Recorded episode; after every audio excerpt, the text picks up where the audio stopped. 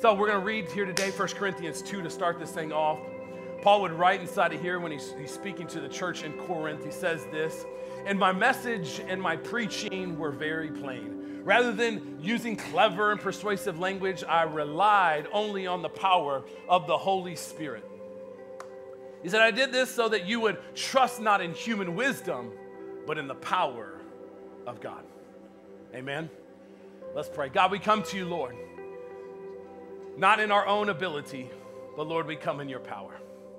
I pray today as we articulate and you begin to identify things, Lord, that are off and out of alignment and, Father, need to be addressed, that, Father, we would lean in and trust you completely for our healing. You conquered death, hell, and the grave, and you have power over sin.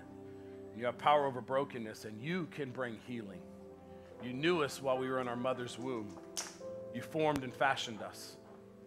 So, Lord, if you've created, you can restore. So, Father, we prayed into this house faith. May our faith, faith elevate, that our trust can increase, that our dependency can lean in. And, Father, we can rely on you to move. As I communicate here today, Holy Spirit, grab hold of the words of man. Father, pierce the heart. In Jesus' name. And everybody say, Amen and amen. You guys may be seated in the house here today. In the house here today. Man, again, I'm preaching a message resist the devil. You can write that across the top of your paper. How many of you guys have ever been in a moment in your life where you were in an atmosphere or a place where you experienced the natural ability of a human that defied your reason of understanding on how they could do that? Anybody? Anytime somebody plays the, the, the, piano for me, I'm like, how in the world? Think about drums. How in the world does somebody do this and this and create something that, like, I don't understand? It's out of my realm. I'm like, wow, you're amazing. Right? You've experienced somebody's talent. It's like, whoa, this is incredible. I remember like, like, like growing up, like going from like whenever you're in elementary school, you really don't pay attention. Like everybody's on like, we are just all great and we love each other and it's amazing. But once you get to middle school, you start getting into that comparison deal and like, they're good, they're not. They're on my team, you're not on my team, right? I remember being in middle school and playing football, and like there was clearly just individuals that had natural talent uh, and, and, and natural God given size and, and uh, speed, you know, you're like, they're good, you know, they're really good. Um, individuals like that just have natural like intelligence, they like never study, but they ace every test. I'm like, I hate you, right? I'm the person that has to work really, really hard. I got to read like read the book twice, and then read it again. You know, I'm that guy. I'm like frustrated with it. My wife is like crazy smart. I'm like, I hate you, but I love you. I hate you, but I love you. Okay, whatever that was. Uh, but I remember, I remember like, like being uh, like middle school, there's like natural talent, and then going to high school and playing. But there was a big difference between high school football and college football.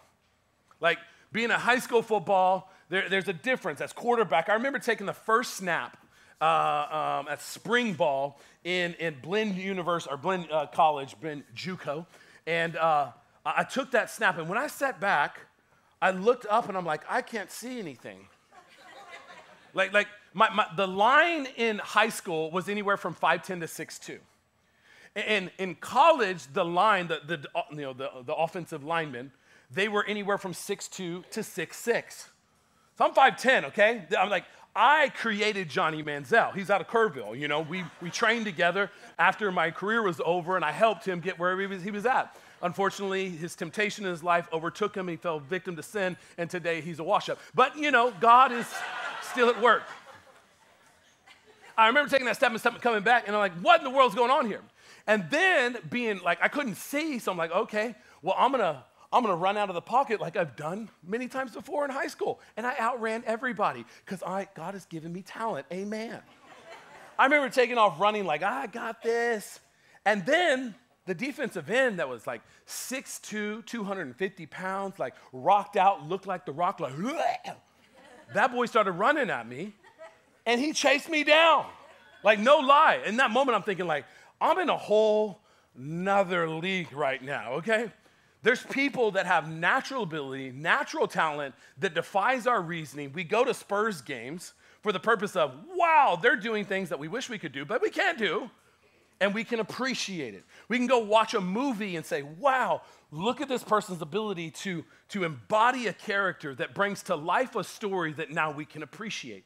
We can look at, at the ability of man and be wowed by it and say, wow, they're incredible, right? Who's your favorite NBA player? LeBron James, yeah, right? Or anybody, everybody's got their, their favorite player. Hopefully it's not LeBron James now. He's old and all that other stuff. But everybody, who's your favorite actor? Who's your favorite this? Who's your favorite, you know, whatever, right? Uh, and, and we have this appreciation towards somebody's natural ability. Now, now, what you find about Paul is when he steps in to speak to the church in Corinth, he's like, hey guys, I didn't come in my ability, in my talent. That, that's, not why, that's not why I came. I came in, in, in simple talk and, simple communication because I wanted to display the power of God at work. So that you're not, for the purpose of not praising man, but what you are doing is you're looking to your Heavenly Father. Like, like you are, are looking at, wow, look at the power of God that is at work through this guy. This is amazing. I'm not wowed by the man, I'm wowed by an incredible God that's using a fallible man to move. You, know, you think about in Acts, Acts chapter 14, it's a moment of time where Paul and Barnabas were traveling around first missionary journey, going around and speaking and communicating the gospel. And what happens? Paul and Barnabas, they're preaching the gospel. There's an individual that is, is, is uh, um, that is, what does it say inside here? the individual that is crippled, there you go. He's got some crippled feet. They walk on this man, he's got some crippled feet. What do they do? They pray, and the man is healed. Everybody in the area is like, whoa, that's crazy. Look at these individuals and their power, like their talent, their ability. They prayed, and this person was healed. They're in a Grecian culture. What is it? Man, this guy looks like uh, uh, Zeus and Hermes, are not looks like, but they're like Zeus and Hermes, and like, man, we're gonna make offerings to them. There's one and the other. They're starting to praise the man now. They're coming in like, whoa, we need to bring offerings to you guys. And Paul and Barnabas catch wind. They're like, whoa, whoa, whoa, whoa, what do you do? What do you do? Wait, wait, slow down, slow to roll. I, I know you can appreciate what we have the ability to do, but here's the thing it's not our power. So, what do they say on the back end of here? We are merely human beings, just like you. We have come to bring you the good news that you should turn from these worthless things and turn to the living God who made heaven and earth, the sea, and everything inside of it. What are they saying? We have faith to believe in a supernatural God to do things to defy your reasoning. But do not get it twisted. We are mere men. There's a powerful God that is at work ministering to his people for the sake that you would see the power of God at work and you would not look to man. We came that you would walk away from the worthless things of this world and you would turn towards a God that has created it all. That is why we came.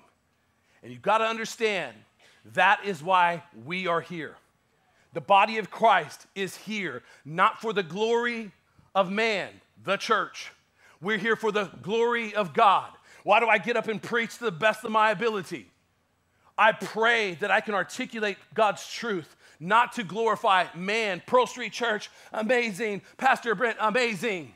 But you can see the power of God at work, that you would walk away from a broken, dark, and sinful life, and you would step into the life giving power of Jesus Christ and live a life of righteousness and holiness to be a light into a broken world. That is why we exist. That is why we do what we do. The same thing Paul is saying don't worship man, get your eyes off of man and see the hand of God that is at work. Because if you see God's hand at work, you'll believe in a supernatural God. If you believe, then you'll press in on a supernatural God that wants to meet your everyday issues, your everyday circumstances. You'll press in on the good shepherd that will lead you out of the chaos. You will press in when you believe. And that is the point. We didn't come in human persuasion, but we came in the display of the power of God at work. And I pray today as you're in here, your faith is rising, that you may press in to say, I'm going to step in and I want to I want to have an experience this power. I, I want to know what this power is so that it's not just the words of a man speaking like me that has an experience, but it's the experiences you have that step out and make a difference inside of this world. Amen? Now, here's the deal we live in a world that wants to reason the spiritual realm out, that it's not real, that, oh, it's, it's insignificant. But just because we don't understand something doesn't mean that it's not real. The enemy is here to manipulate, to, to, to distort, to, uh, to uh, suppress, right? Get us caught up in the reality of what is, the things of this world, and completely be ignorant of the things that we cannot see. You know, just because something isn't, we don't necessarily understand it, doesn't mean that it's not real. You think about gravity. Does everybody in here understand gravity?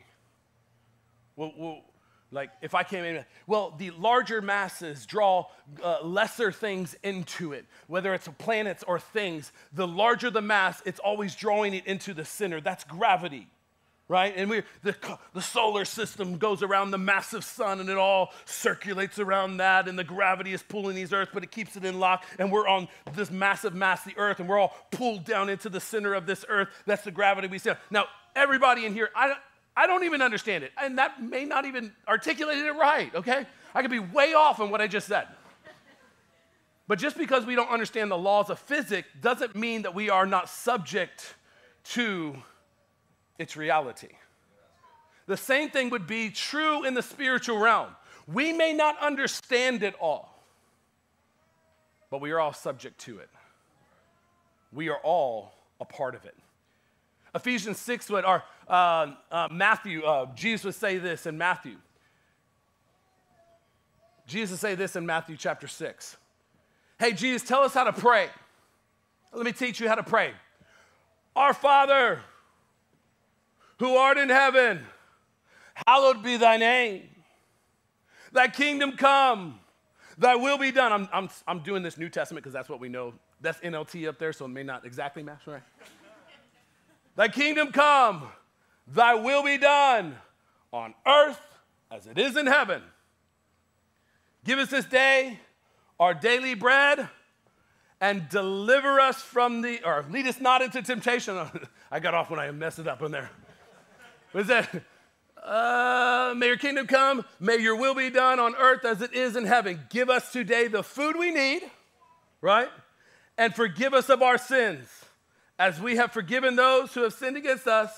And what? And don't let us yield to temptation, but rescue us from who? The evil one. What is Jesus saying? Teach us how to pray. And what Jesus puts in here is, hey, don't let us yield to temptation because temptation is always there. And hey, deliver us from the evil one. Jesus put it in the prayer that we should be praying on a daily basis. Temptation's there, deliver us from the evil one. What is that saying? This is a realm where the enemy has the ability to tempt us. And we need to be delivered from the temptation because the evil one is seeking who he may devour. Ephesians 6, right? Regardless if we believe it or not, just because we don't understand doesn't mean it doesn't exist. What does Ephesians 6 say? If we are not fighting against flesh and blood enemies, but against evil uh, rulers and authorities of the unseen world, against mighty powers in the dark world, and against evil spirits in the heavenly places. May not understand it, but clearly Scripture is telling us it is real. It's real. It's a realm in which we may not understand, but it is real. So we have to be aware. Ignorance is not bliss. Ignorance will cost you your life, your family. Ignorance will cost you your kids. Ignorance is not bliss inside of here the realization on, man, there's a power at work. The ruler of this world, the enemy, is at work seeking who he may devour. That we are in a spirit realm that we may not fully understand, but we are subject to. We have to come to this place to say, we need to be aware, and by being aware, we are on guard. Because here's the deal the temptation, right? We can find ourselves in a place where the enemy is seeking who he may devour, what is he doing? He's looking for the insecurities, he's looking for the, the, the, the little niches and crannies that are open. He's looking for the little doors we're leaving opening on anger or frustration. He's looking for little things in which he can exploit inside of our lives. And right, sin, it just takes a little bit for us to jump into the madness, right? All of a sudden, just a little sin, now all of a sudden we can go down the road to completely live a life in bondage. So the oppression of, of, of, Satan upon your life, the weight of life, it's too much. Putting the pressure on, you're all by yourself. You can't, you know, you're all alone, you're isolated. Oh, this is too much. Why don't you just give in to the chaos of life? Oh, why? That's the oppression that the enemy has on people. But Jesus has come to break us from the bondage of sin. That oppression, that man, we may be in it, but we have a God that is for us and with us through the madness. So, John chapters 8 would say it this way Jesus speaking, he says, Jesus replied, I tell you the truth. Everyone who sins is a slave to sin, and a slave is not a permanent member of the family, but a son is a part of the family forever. So, if the son sets you free, you are free indeed. This is a statement, amen, in Jesus' name. We, we say it all the time. This is a statement of if you sin, right, you find yourself in a place where you sin and you make it a habit of sinning, now you're under the bondage of sin where you are a slave to the thing in which you've given yourself over to. Now you're not a part of the family. You're not, you're not connected to the family because you have a different Lord now and you're following, you're living outside of alignment with the truth of God. But on the other side of it, those that realize that, man, we're broken and we have a Savior that we need to be uh, set free from the bondage of sin, now you've stepped into a place where the Son has broken the bondage of sin, and whom the Son has set free, or Jesus has set free, is free indeed. So we live in the spirit realm that we got to be careful that just because we don't understand it doesn't mean it doesn't exist. It's real we got to be aware that the enemy wants to compromise our devotion to our Creator. So, Romans 6 will say it this way Romans 6 Since we have been united with him in his death, we will also be raised to life as he was. We know that our old sinful selves were crucified with Christ so that sin might lose its power in our lives. We are no longer slaves to sin for we, uh, when we died with Christ, we were set free from the power of sin. Verse number eight, and since we died with Christ, we know we will be also live with Christ. So, in coming to Jesus, under the oppressive state of the world, the brokenness of humanity, the temptation that the enemy brings in order to thwart our devotion towards our Creator, when we died with Christ, He broke the power of sin over our lives. So, what we've given ourselves into in sin, the practice and the behavior of sin, whatever it may be, any thought, any idea, we're in the behavior of living an unrighteous life according to the flesh in which we live. This is saying that when we came to Christ, we died with him. When he died, he broke the power of death over our life, the bondage in which we were living in. And with that, now, when we died with him, we are now free with him. We are free now, set free from the power of the bondage inside of our lives. That is the power of what Jesus Christ has done for us, that we have broken, fallen state of humanity, a real spiritual realm in which we may be doing things today. We don't even know why we're doing them.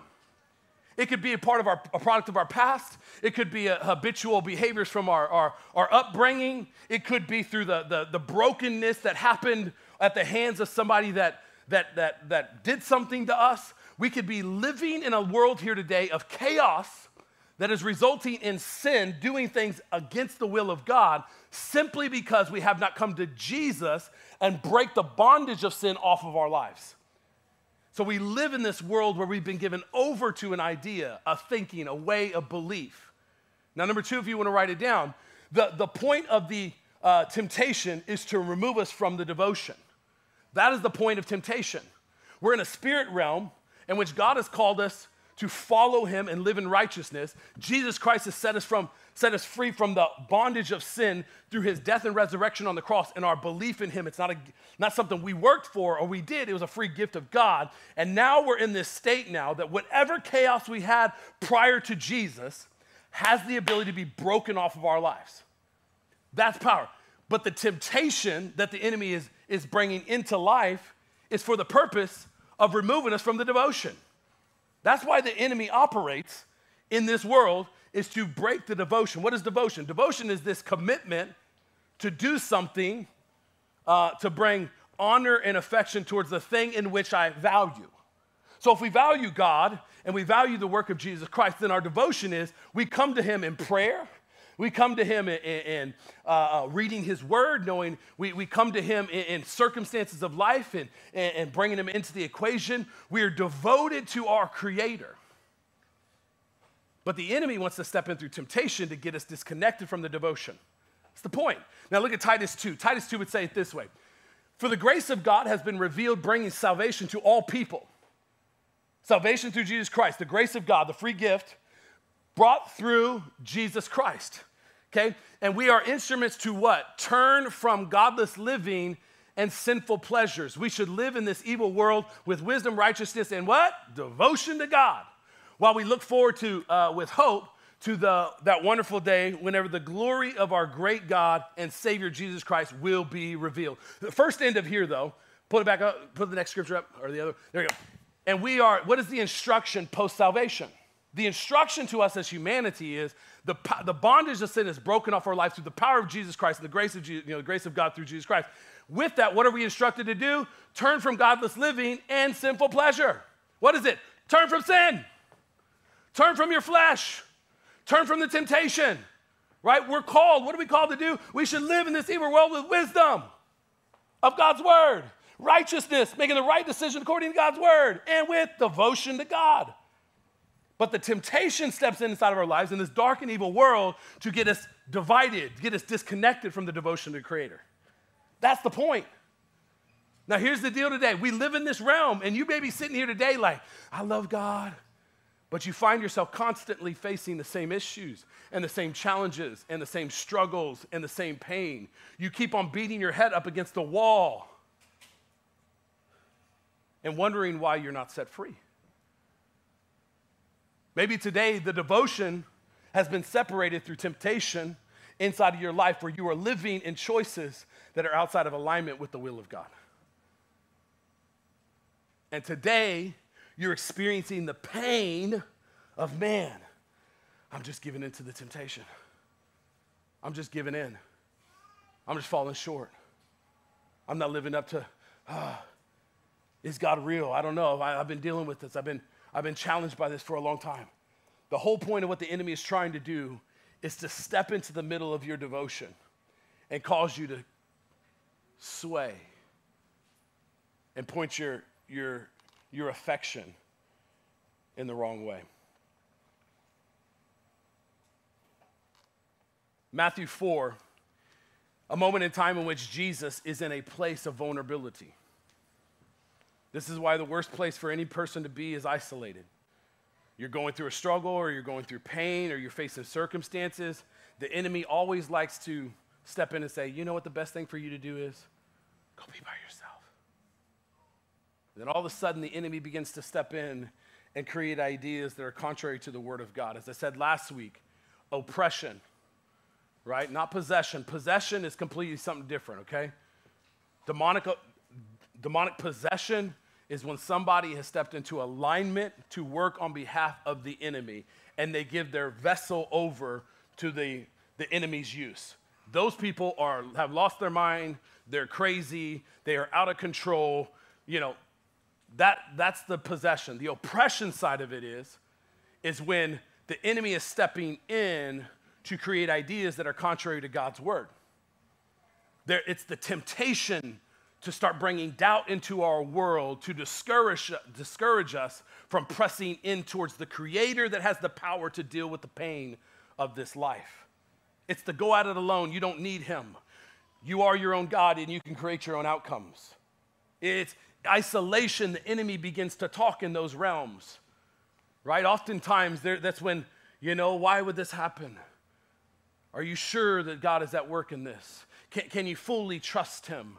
Uh, and the, the, the words of doubt begin to step in.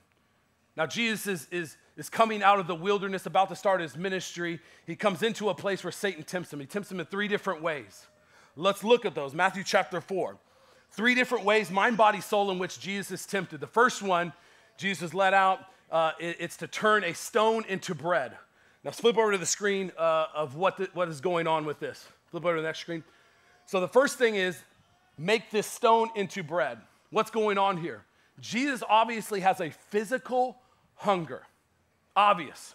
It's a physical hunger based on being 40 days in the wilderness without food. What is it? It's a physical need and physical desire. The enemy's coming with a physical temptation. Why don't you defy God and now provide for yourself? Do you? What's the lie inside of here? The temptation is, would God provide? What is it? It's a little bit of doubt. Would God provide for you? Does God really love you? Does God really care? I don't know if He'll provide for you. The temptation now in here is like, do I believe that my God can provide all of my needs according to His riches and glory? Do I believe that? The temptation is, oh, I don't know. I mean, God, maybe, may, I don't know. I got to work harder, actually. That's what I need to do. And don't get me wrong, it's not about working harder. We should all be working hard. Scripture in the New Testament will tell us that work hard as unto Jesus Christ for our masters. Work hard for our bosses and our companies as unto the Lord. We should be working hard. But are we trusting our work, but are we trusting the finished work of Christ? It's completely different. The doubt comes in to say, no, I got to work harder. I got to do this for myself. I don't know if God will do this. It's doubt. Do we really trust God? The first thing right off the bat, he comes to, to uh, challenge him with the physical realm, the body part, your body. Now, this, th- this is one temptation that flows into every other life. Do we truly trust God with our body, with the, the satisfa- satisfaction of our body? Come on, we live in a world here today. We are compromising purity simply because we don't believe that God has something better for us in our future. So we will sell purity today for the temporary moment of satisfaction rather than holding true to God's word and not stepping into sexual impurity. It's temptation of the body. Everybody's got it. Everybody, if you're a man inside of here, more than likely, you struggling. Unless it's underneath the blood of Jesus Christ. Right? Everything starts with just a little bit, just a little look on, like, dang, all of a sudden can lead into a full fledged porn addiction. It's the temptation of the flesh to submit to something that's less than God's best. The first thing off the bat, where is the temptation eliminating the devotion? Where is it at? How are you tempted in your flesh to now dishonor God with your life? The other part, Jesus would step in. The second thing he was, he was challenged with is um, with uh, his rescue. Next. Or not. Okay. Uh, Jesus is Lord. Amen. So the second thing he was, he, was, he was challenged with is dare God to bring rescue. What is going on here? This is the emotional state, the security. Will God rescue me in the middle of this madness? I don't know. Do you think God really cares? Do you think he really will rescue you? The challenge was, hey, I took him to a high point on a temple. He said, look out, you know, and throw yourself off, and God will rescue you. Won't the angels come and rescue you? And Jesus had to come back and said, no, the word says that we shall not tempt our God. Like the word says, don't tempt our God. So the challenge inside of here is would God protect us? That's the thing. Will God protect you? Will God watch over you? Well, outside of that, if God's not protecting us, then who is? We can live a life of fear, right? Especially out of COVID. Somebody coughs, we're like, say, what? Put a mask on. Hello, somebody. You trying to kill the whole restaurant right now? Right? But we can live a life of fear. All of a sudden, our, our, our, the sustaining of our life is tied to our ability as opposed to God's ability. It's the little bit of lies that are entered in that now all of a sudden we live a life of fear, not live a life of faith. Little lies that are brought into the equation. What should we be doing? God's got a plan, God's got a purpose. God knows the day and the hour that I'm gonna take my last breath. Until then, I'm gonna work my off, backside off to serve the kingdom of God. He knows the hour. Now, I'm not gonna go up on top of the towers of America and jump off and test God.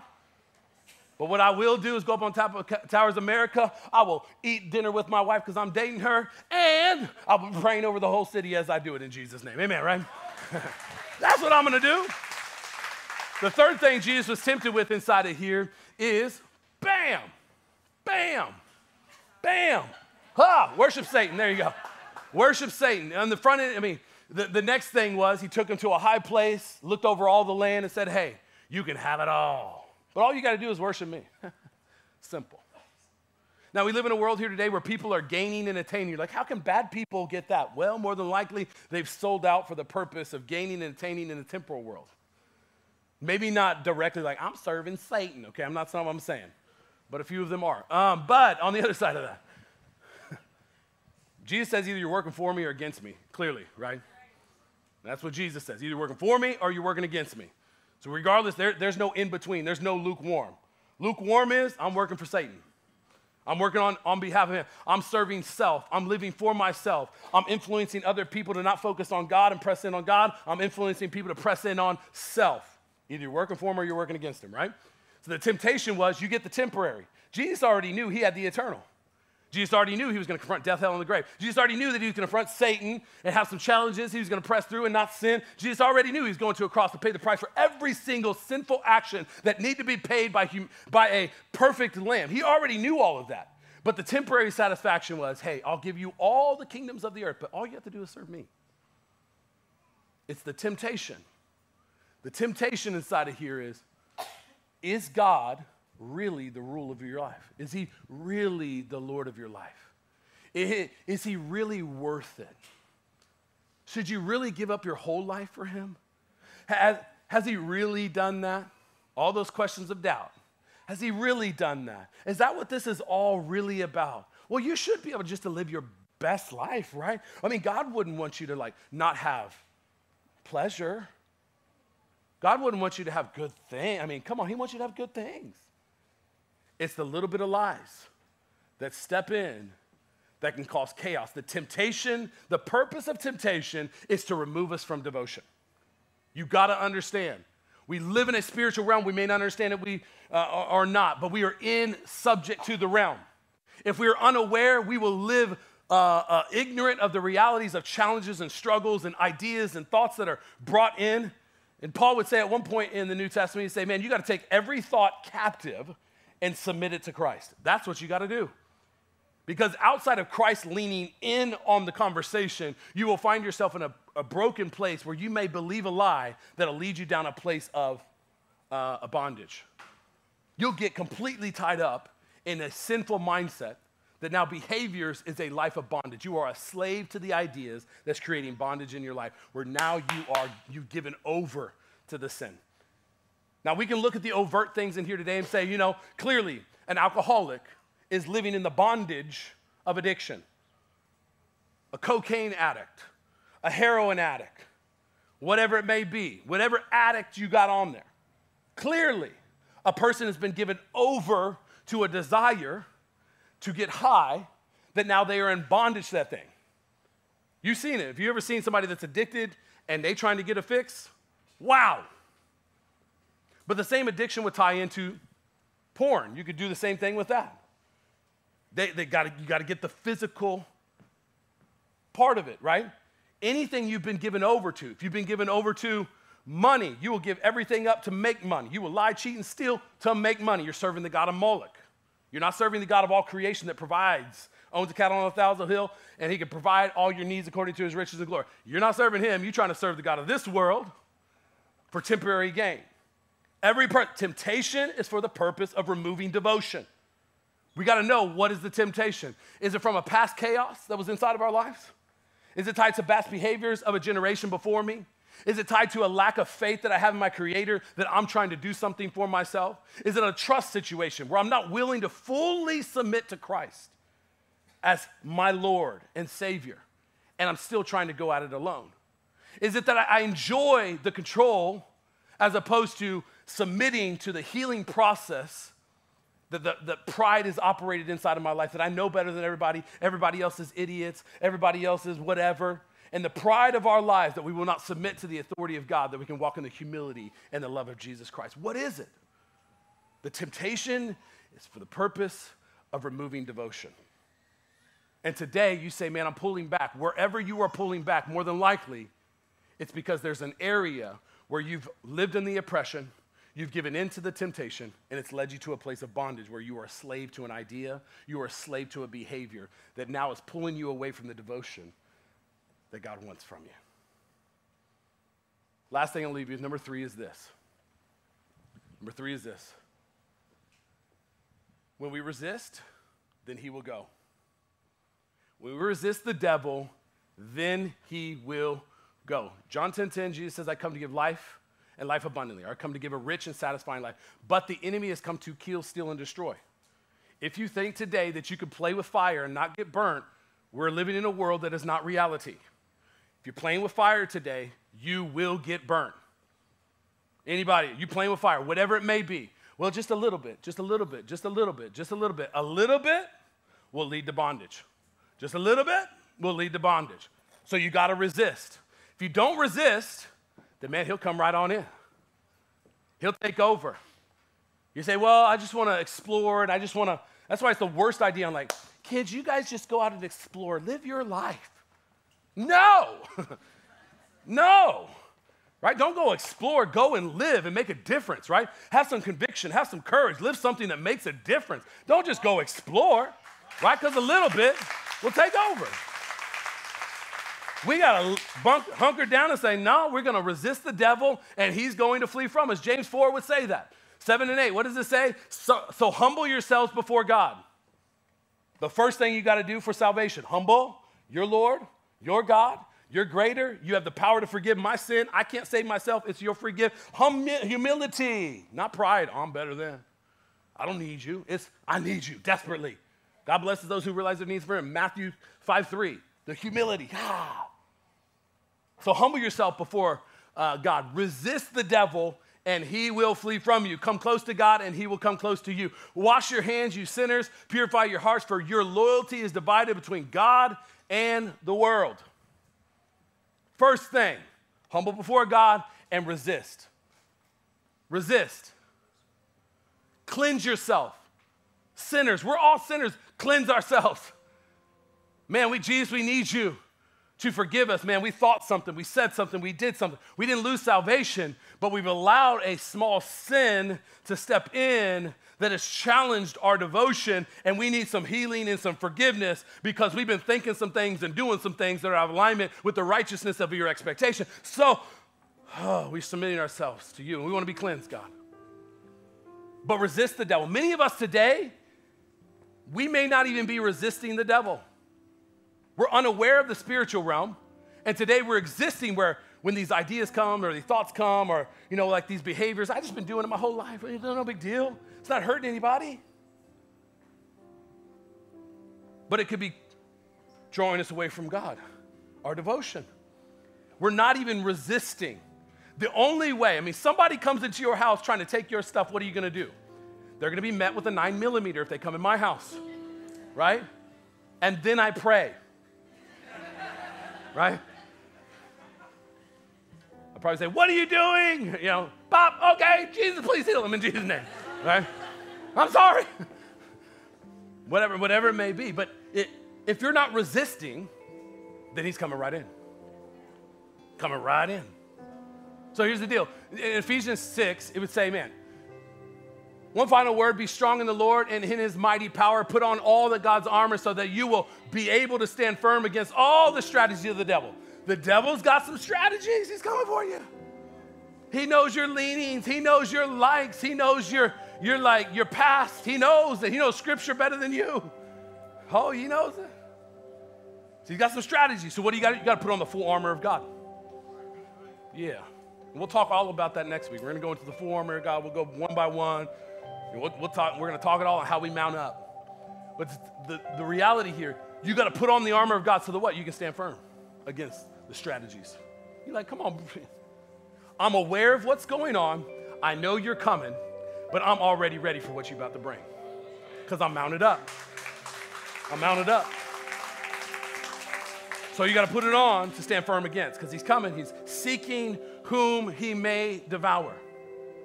Seeking whom he may devour. And today you may be sitting here in a seat because you are devoured. You're at the end of yourself. You're riddled in addiction. You are overwhelmed with the, with the product of sinful decisions you've made. You are broken. You are hurting. You feel like a nobody. You feel worthless and useless. Relationships are falling apart all around your life. But we serve a loving God that meets us in the middle of the madness. Jesus would tell us a story of an individual, a demon possessed individual that he set free. And the accusation was he's colluding with the devil. But Jesus would come back and say, obviously, if a kingdom is divided, it will not stand. If a man walks into a house and overtakes the strong man of that house, obviously he has greater power than the one that was there before. What is he saying? I have the power to release people from the chaos of their lives. If the enemy has come in and oppressed them, the enemy has come in and they're bound, bound by the temptation, I can set them free. I'm the stronger man.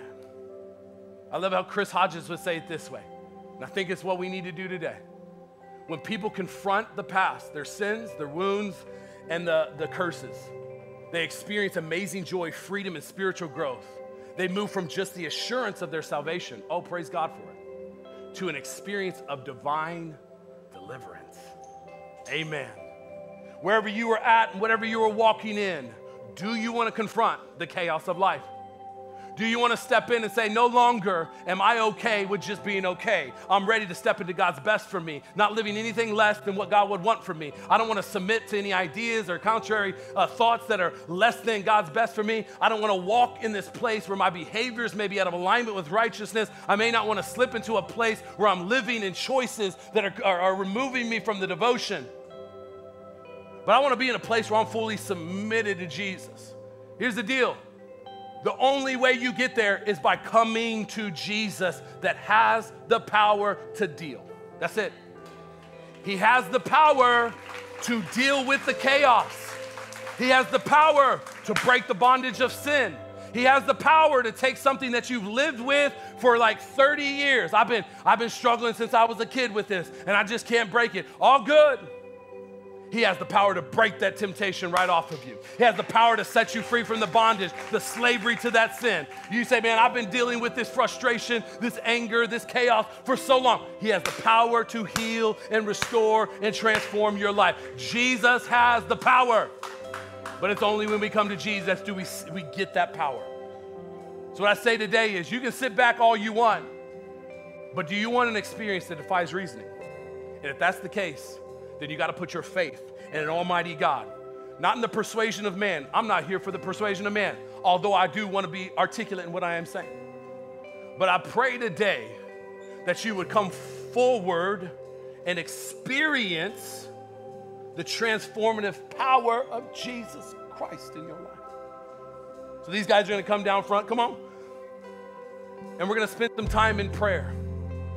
We want, we want, we want the mental health chaos to be gone in Jesus' name. We want the, the, the, the addictions to be broken in Jesus' name. We want the habitual uh, sexual uh, temptation to be removed in Jesus' name. We want the bondage uh, of sexual addiction to be broken. We want the, the, the addiction from whatever substance to be broken in Jesus' name. We want the, the, the, the, the, the need of, of serving uh, other gods, this, this desire of like a little bit of everything. We want the, the, the uh, divided heart and the divided mind to be broken in Jesus' name. We want the, the we want the, the maybe it's just straight sin, man, defying God and, and walking away. We want it broken in Jesus' name. We got to come to Jesus if we want to be set free. So wherever you're at, whatever you're walking in, as I've been talking and preaching and whatever here, you're like, man, there's this one thing I've been dealing with. There's this one issue that, man, has been removing my devotion.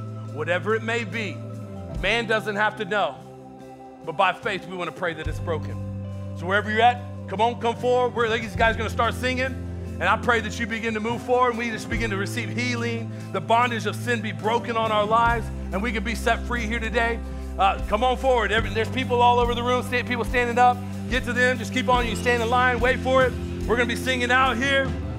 But if you won't, if you don't have something, and you're a believer in Jesus Christ, you're like, I don't have anything. I, I'm not going to be praying. Be an intercessor right now. Stand up and worship. Stand up and pray. Do whatever you need to do. You can sit down and pray. But be praying that the, the power of sin be broken, the power of temptation be broken in the house here today. And there's healing power that is released. Come on, let's pray. God, we come to you today, Lord, believing in your power that you have the ability to break the bondage of sin inside of our lives. Whatever it is we are walking in, God.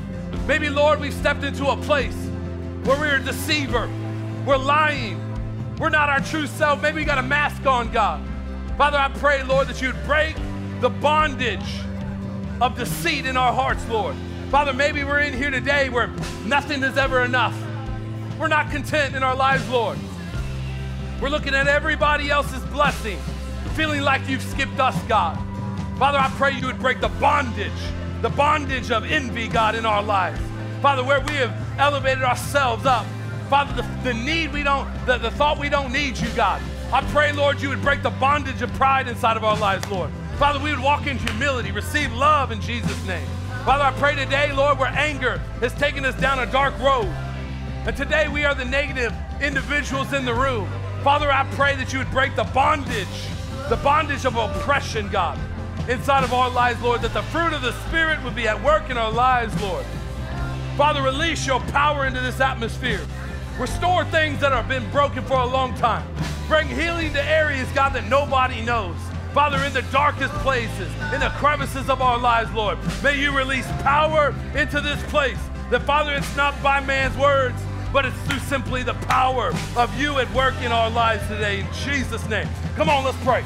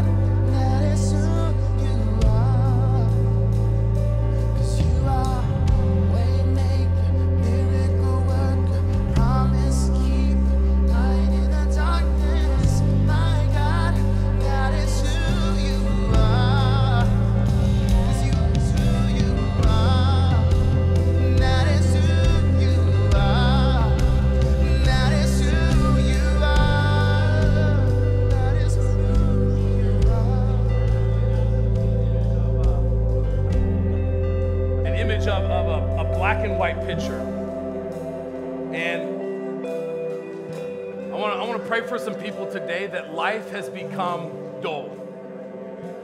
That that there, there's it's lost its beauty to you.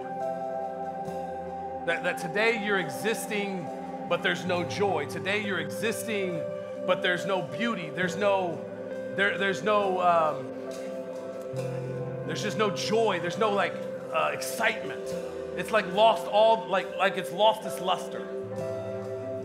I feel like God wants to bring back beauty and color to the life in which you are living here today. He wants to release in you a, a new joy that comes in life, a new, a new, a new excitement about the life in which God has given you. That they remove you from the dull, remove you from the mundane, and bring a joy to life again. That it's not just living, breathing, and dying, but you've been created on purpose for a purpose, right? That it comes with a new perspective. I'm stepping in to live this thing out. It comes with a new beauty. So I just want to pray over you. Life has become dull, but that's not the life God has given. The rich and satisfying life that Jesus has come to give us is one full of life, contentment, man, full of joy and excitement. I want to pray over you today, man. If you, if this is you, life is dull. Oh, you've had the, the, the house, you got the car, you've had the woman or, or the man or whatever it is. You lived what you believed a good life was. And it's all fallen apart. And today you're living in the chaos.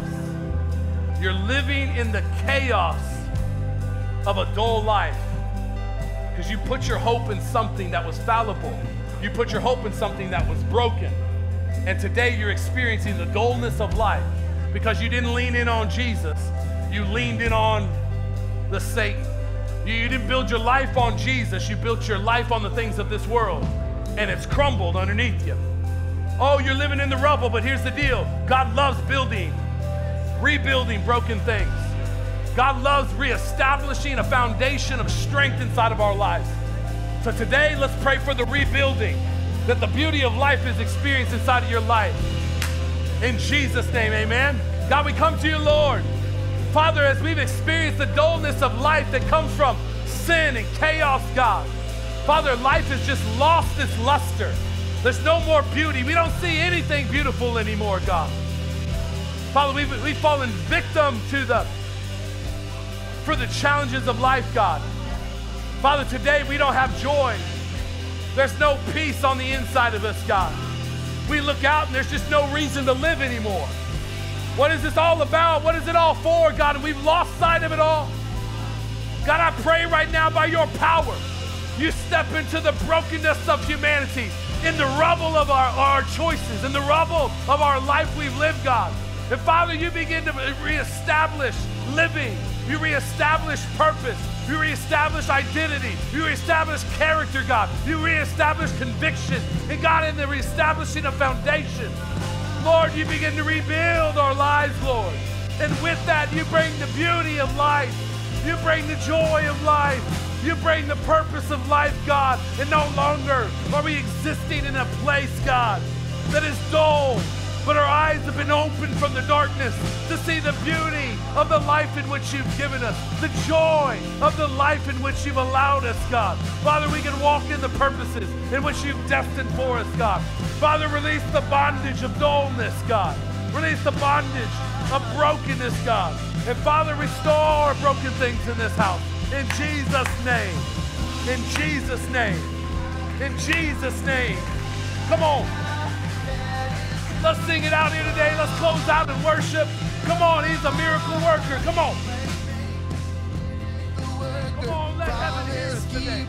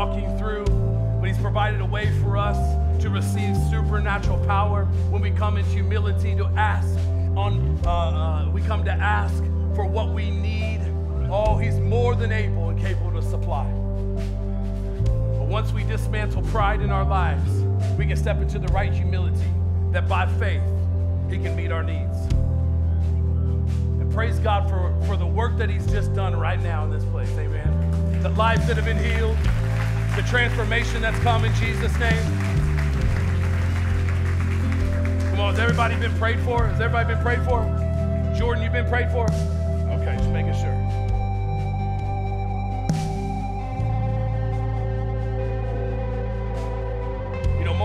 This, if we're not careful, we can sit here looking at others. You know that we've waited for meaningless things longer than the time right now. We've waited to get a get go to a restaurant longer than the 15 minutes we spent in prayer right now. But if you're sitting there in that seat, the enemy could be there like, what is this all worth? Meaningless. We'll wait for something temporal and overlook the eternal things God are doing. I pray if you're in here today and the enemy's been speaking to you as you've been sitting on, this is worthless. I pray the fallacy of that idea would be dismantled inside of your idea, that you don't miss God opportunities simply because you don't understand. Oh, you've waited for far longer on meaningless things. Maybe you're in here today because you can't dismantle that lie. The enemy has you captured today from the healing that God has for you. Oh, it's worthless. You'll live thousands and thousands of hours in pain because you can't dismantle the lie of the enemy that coming to God is worthless. Why? I just say, why? Why? Why live in pain? Why live in chaos when the power is present? Oh, it could be done with right now in Jesus' name. Done with in like just now. Deal with it. Be done with it. So if you want that, double dip because we've been praying again next service. If you need to go grab somebody, you need to like go out there and grab somebody and say, I'm coming back because I know somebody that needs this. Cool. Text them right now. Tell them they're coming to church, whether they like it or not. Drive over there, pick them up, drug them or drag them, but get them here. Okay? You can show up in the middle of the third song. You can show up in the middle of my message, whatever it is for next service. But if you know somebody that needs to get here and they desperately need the power of God at work in their lives because they're they're broken. And if it's not a but God situation, it's over. Do what you need to do. This is a life of sacrifice. Jesus laid down his life that we may find healing. Sometimes we got to lay down our lives that others might find healing. So if you need to do that, do it. Don't matter. Show up late, whatever you need to do. If you get here right when prayer's happening, praise God. God's still going to move. Amen. Last thing we're going to pray for here is the missionaries that are about to step in the greatest missionary mission field in America right now, the public school system. We want to pray over our students, the kids. If you're here today and you're a student, just wave at me real quick. Just wave at me. Amen. You're about to start some schooling. Amen. You're stepping into enemy territory right now. But here's the deal it's the greatest mission field in America. There's other countries right now forming strategies to send missionaries to America to enter into our public school systems to be change agents inside of the school system. The beauty is, you were born for such a time as this. What does that mean? It's not by chance that you are a Bible believing, faith filled individual about to step into a public school system or charter school, whatever it may be. You're about to step into school. It's the greatest mission field right now in our country. You have the greatest opportunity to share the gospel right now in your school system. But what you will have to do is draw a line in the sand. Know already what you will and what you will not do. If you already know before you go, you already know where to resist. The enemy's gonna come to tempt, be like, no, no, no, that's not who I am, okay? But what you can do is come with me to church, right? No, no, no, that's not who I am. My purity is important to me and it is important to my God. I will not. No, no, no, I don't need you. I'm secure in Christ, right? No, no, no, I don't need that. I don't need you. I don't need you. This group of friends, I'm good in Christ, right? Be a change agent. You are a, a missionary into our school system here today, and you have the power to make a change. Lead a Bible study. Bring some anointing oil with you. Pray over all the school while you're walking through. What are they going to say? Nothing, because you can do whatever you want, right? We got freedom of religion. We'll walk in that plan. Anoint every desk inside of that place.